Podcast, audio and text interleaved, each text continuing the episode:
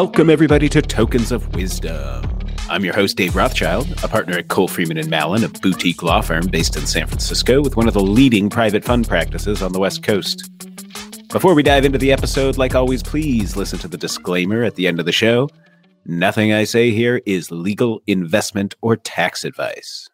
Well, while most of the sane world has been on vacation enjoying the August holidays, here in America, we don't do stuff like that, and so it feels like a lot's been happening in the crypto world lately. Lots of newsworthy events have popped up over the last few weeks, and while none of them is individually worthy of its own tokens episode, everyone loves the occasional news roundup, and so that's what we've got for you today. I'm going to touch on a handful of newsworthy items that have popped up over the last five weeks, so if you are one of those lucky few Americans who's been on a beach somewhere and not paying attention to the news, you've found the right podcast to listen to. Now, I'm listing these items in no particular order, except that we're going to start and end with people suing the SEC for arbitrary and capricious decision making, because that's fun, and because we love shapes here at Tokens of Wisdom, and circles might just be the most majestic shape there is. So, to start it out, we're going to talk real quickly about the grayscale court win. Now, it's been a couple weeks, so you're all probably aware of what went down, but for those of you whose heads are in the sand or in the clouds, Grayscale wanted to convert its Bitcoin trust into an exchange traded product. There have been a lot of Bitcoin related ETFs proposed over the last few years, and all of them were rejected until last year when two Bitcoin futures ETFs were approved. Now, the SEC had rejected ETFs on the grounds that they were not designed to prevent fraudulent and manipulative acts and practices, which is a requirement to list a new product like that. The SEC was satisfied that the two approved futures ETFs solved this problem by entering into a surveillance sharing agreement with the CME. But when Grayscale reapplied to convert its Bitcoin trust into an ETF, the SEC once again said no. And Grayscale said,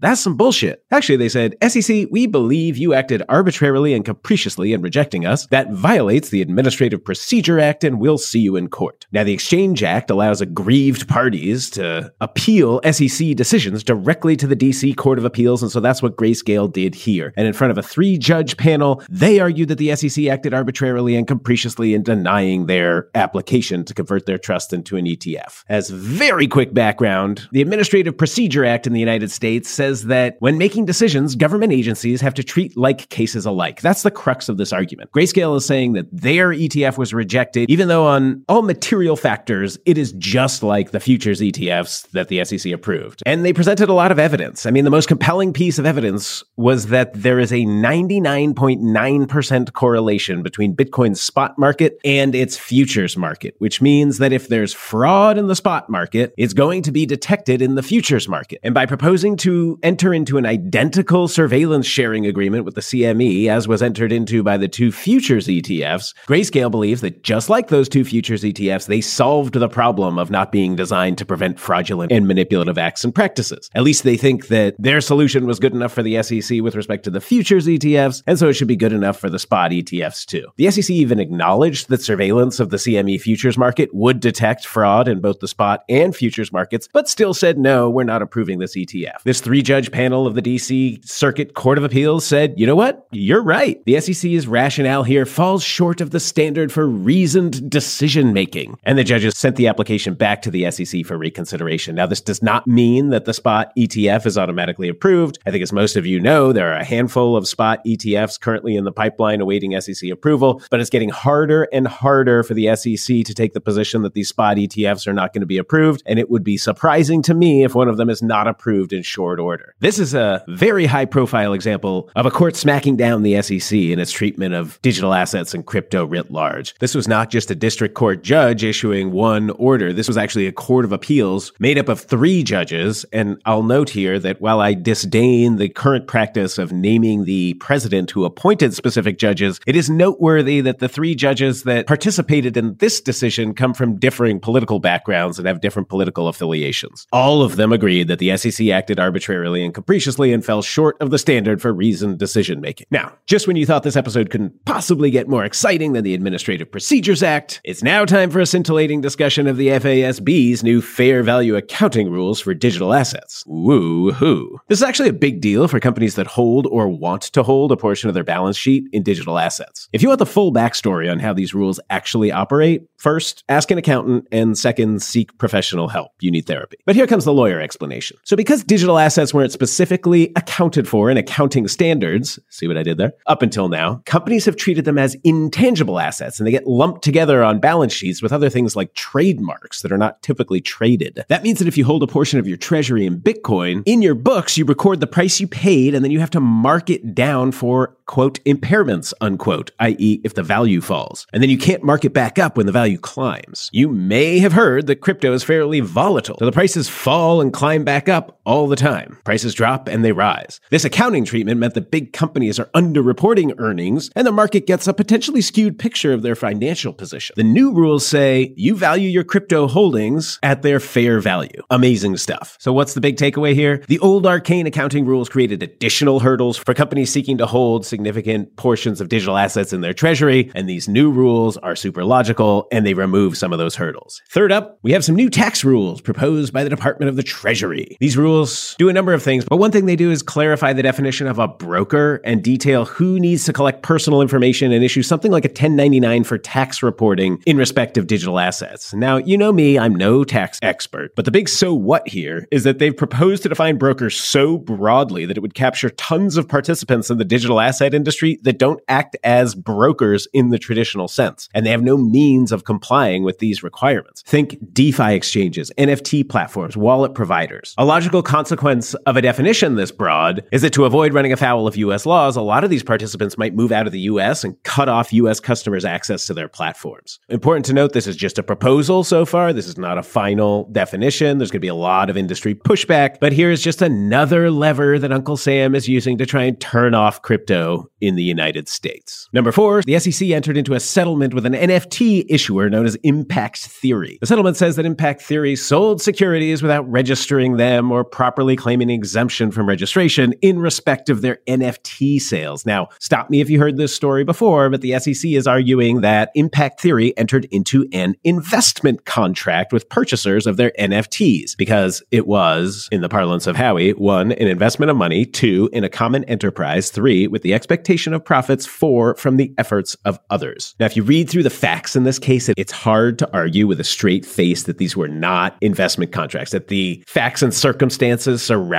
their sale and purchase by investors did not meet those elements of the Howey test. Reading through the facts, it was almost like a caricature of the Howey test. Impact Theory itself was out there marketing these NFTs, pitching them to investors, telling investors that they would profit handsomely off the company's efforts, telling investors that they were getting a chance to buy into the next Disney at the ground floor. I mean, it really read like a how to manual on establishing the elements of the Howey test. They literally said, hey, you guys pay us some money, we build the next Disney, and you share in our profits. Now, this is significant because it was the SEC's first enforcement action specific to NFTs. Exciting times. It seems clear, as I just mentioned, why the SEC chose this particular fact pattern to go after. It was just such low hanging fruit. Even in crypto mom Hester Peirce's dissent on the SEC's enforcement action, she suggests, without saying explicitly, that the sale probably met the elements of the Howey test, but made some unsurprisingly astute points in her dissent as well, such as typically when you have an unregistered sale of securities, the remedy is rescission. You give investors their money back. In this case, Impact Theory had already offered to do that before the settlement with the SEC. The SEC's remedies, unsurprisingly, go beyond that rescission claim. And as the dissent notes, signed on by Commissioner Uyeda as well, this enforcement action raises a whole host of complicated questions. What sort of precedent does this set for the NFT marketplace generally? And more broadly, it's historically outside the purview of what the SEC typically goes after. Like nobody's suing Rolex for selling investment contracts when they tell you that your the Rolex you're about to buy is going to appreciate in value over time. But look, at the end of the day, the SEC is busy searching for wins. This was low hanging fruit. They're trying to cast a wide net over crypto and it's taking all the settlements it can find. I'm not yet sure what this portends for the NFT marketplace more broadly. And as the dissent noted, there are a lot of unanswered questions raised by this action, but we'll see where it goes from here. Fifth, now you've all heard my episode talking about the Ripple order. There was a subsequent court decision that explicitly rejected the rationale in the Ripple order. If you recall, the, the judge in the Ripple case made a distinction between institutional purchasers who bought tokens directly from Ripple and who were made promises about Ripple's managerial efforts leading to an appreciation in value versus algorithmic purchasers who were buying the tokens blind and who had never been made any promises by Ripple whatsoever. And so the judge ruled that there was no basis for determining that those purchasers were reasonably expecting Ripple's efforts to drive any value appreciation that might accrue to those tokens. Well, the Terraform Labs judge basically rejected that out of hand and said, look, it doesn't matter if the purchaser bought the coins directly from the defendants or if instead they bought them in secondary resale transaction, that has no impact on whether a reasonable individual would objectively view the defendant's actions and statements as evincing a promise of profits based on their efforts. So just like I said a few weeks ago when we discussed that Ripple order, that was a district court decision. It's not binding on other courts and other judges are likely to reach different conclusions. Well, that's exactly what happened here. So we'll see if this gets appealed. The SEC has sought to appeal the Ripple order, and so we'll see where that goes. But there's all kinds of court action going on in the crypto space and SEC enforcement, CFTC enforcement. Eventually, we're going to get to a clear solution, but it's going to be a while. And in the meantime, people are going to be uncertain about what regulatory body applies to their businesses. Sixth and finally, the new private fund advisor rule. Now, you all know about this already because I spent a great deal of time talking about it. If you were able to stay awake throughout that entire last episode, kudos to you. One update since we last spoke, though a cadre of industry groups is suing the SEC to stop its implementation. And guess what they're going to argue? They're arguing, among other things, that the SEC's process here was arbitrary and capricious. That's right, just like grayscale. And we'll see if a court will agree with these industry groups as well, regardless of whether they do or not. That brings us full circle. And I think we can all agree that circles are super fun.